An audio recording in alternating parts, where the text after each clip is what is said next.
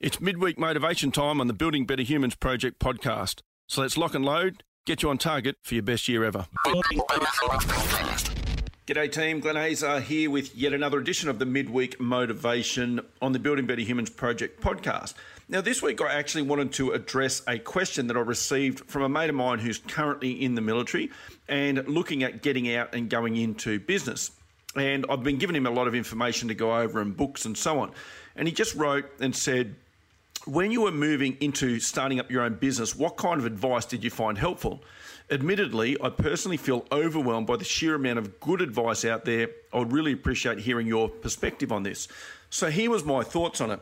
When I started in business, Facebook didn't exist, Instagram didn't exist, podcasting didn't exist.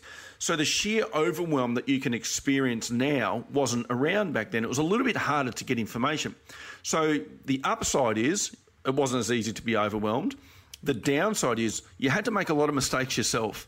And in this day and age, you don't have to make all the mistakes yourself. But I think the bigger key here is how do we get through overwhelm? And I've talked about overwhelm previously on the midweek motivation, and I've talked about it throughout the podcast. The trick for me is to take some action. Collect information relevant to what you need to get started. Don't feel like you have to collect all the information before you can kick off. So, collect the information that you need to get started and then take action on it consistently, regularly. Once you start taking action, then you'll start to get an idea of what other information do I need to continue on this path or to improve something. Go and get that information.